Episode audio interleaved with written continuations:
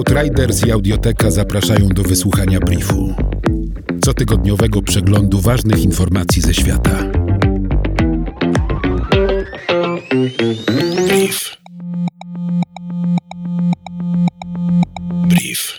30 lat temu, w lutym 1990 roku, Nelson Mandela wyszedł na wolność po 27 latach spędzonych w więzieniu za walkę z apartheidem.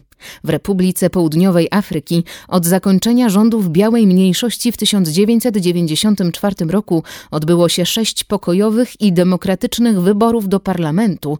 Wszystkie zostały wygrane przez partię Mandeli, Afrykański Kongres Narodowy, ANC. RPA jest obecnie na 31 miejscu wśród 180 krajów w Światowym Indeksie Wolności Prasy za 2019 rok.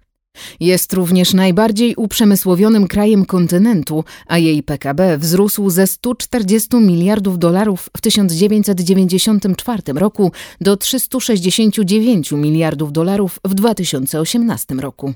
Gospodarka rosła średnio o około 3% w każdym roku, jednak w ostatnich latach wzrost gospodarczy spowolnił, a wzrosła nierówność uważana przez wielu za dziedzictwo apartheidu.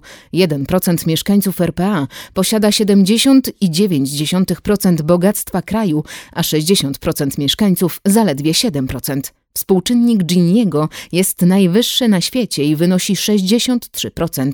Odsetek osób żyjących za mniej niż 2 dolary dziennie wzrósł z 16,8% do 18,8% w latach 2011-2015. Stopa bezrobocia jest jedną z najwyższych od 11 lat i wynosi 29,1%. Egipt zamieszkuje już ponad 100 milionów osób. Kraj zmaga się z rosnącym ubóstwem, malejącymi zapasami wody i niewielką powierzchnią terenów nadających się do zamieszkania.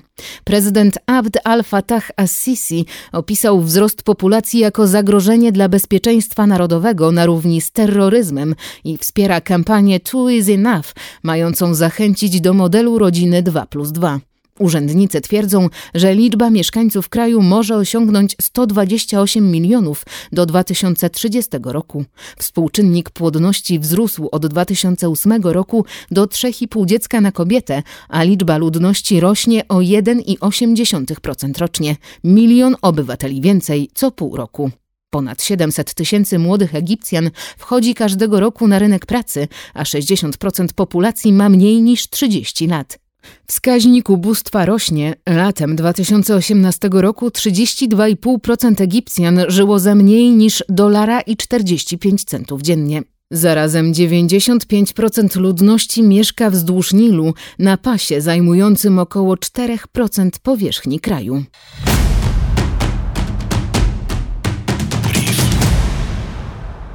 Pracownicy sił powietrznych Izraela ujawnili, że ich armia atakuje i zabija masę celów w strefie gazy bez dokładnego rozpoznania.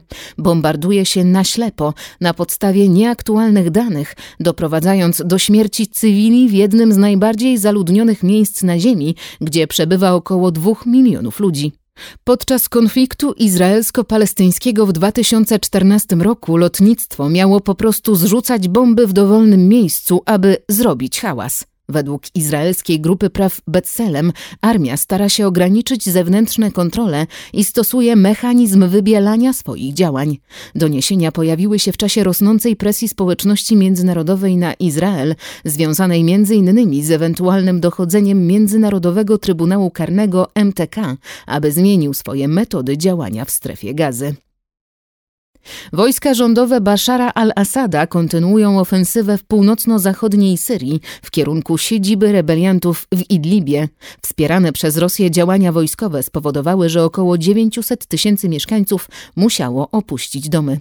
Organizacja Narodów Zjednoczonych ostrzega przed przerażającym kryzysem spowodowanym przemocą na masową skalę. Przedstawiciel ONZ Mark Lowcock powiedział, że trwająca od strony granicy tureckiej operacja humanitarna została częściowo zahamowana, sprzęt i wyposażenie używane przez pracowników organizacji humanitarnych są niszczone, a sami pracownicy są wysiedlani i zabijani.